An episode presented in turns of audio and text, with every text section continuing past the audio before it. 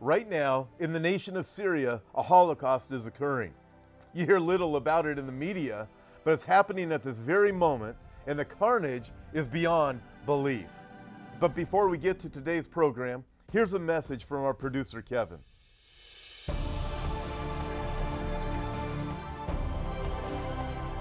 Hi, I'm Kevin, the producer of Today in Prophecy, and I'd like to thank you for watching this week's episode.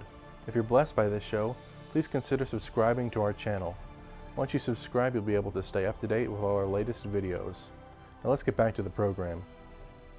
I'm Tom Hughes. Welcome to Prophecy Update on Hope for Our Times. The Bible says, Know this, that in the last days perilous times will come. Indeed, it appears that those days are upon us, and what is happening in the Mideast is especially alarming.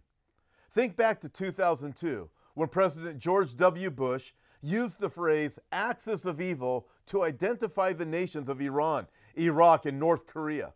Recently, a new axis of evil has risen, and it starts in Damascus, Syria.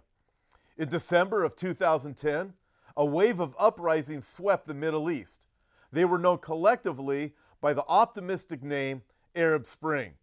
President Obama hoped they would lead to the rise of stable, secular democracies in the region, but instead, they led to chaos, especially in Syria.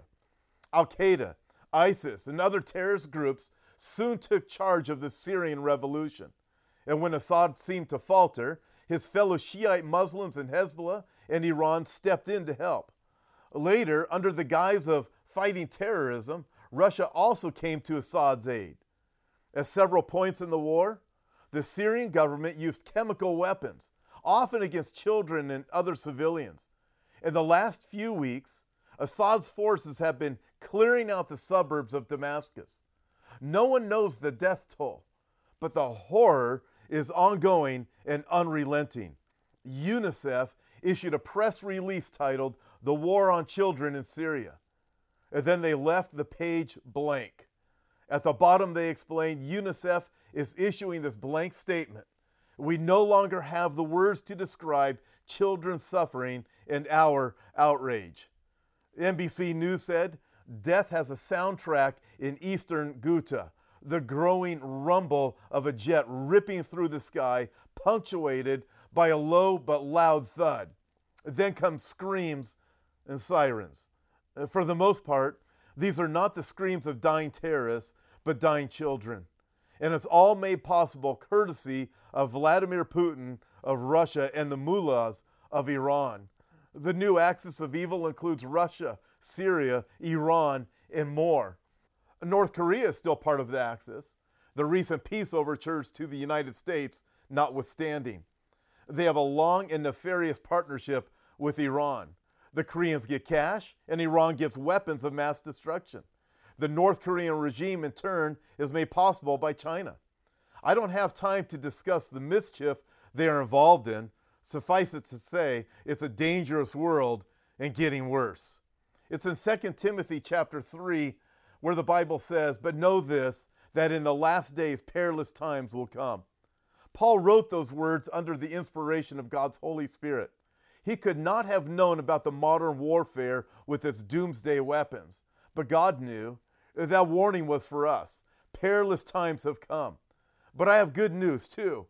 If we are approaching the last days, then Jesus is coming soon. He said, When these things begin to happen, look up and lift up your heads because your redemption draws near. I want to ask you this as we witness all of the events that are going on in the world and you look at the Bible, it's obvious that the Bible is true. And the Bible tells us there's no other name under heaven by which a person can be forgiven of their sin than that of the Lord Jesus Christ. So, with that, let me ask do you know that when you die, you're going to heaven? If you have not trusted in Christ as your Savior, then when you die, you will be judged for your sin.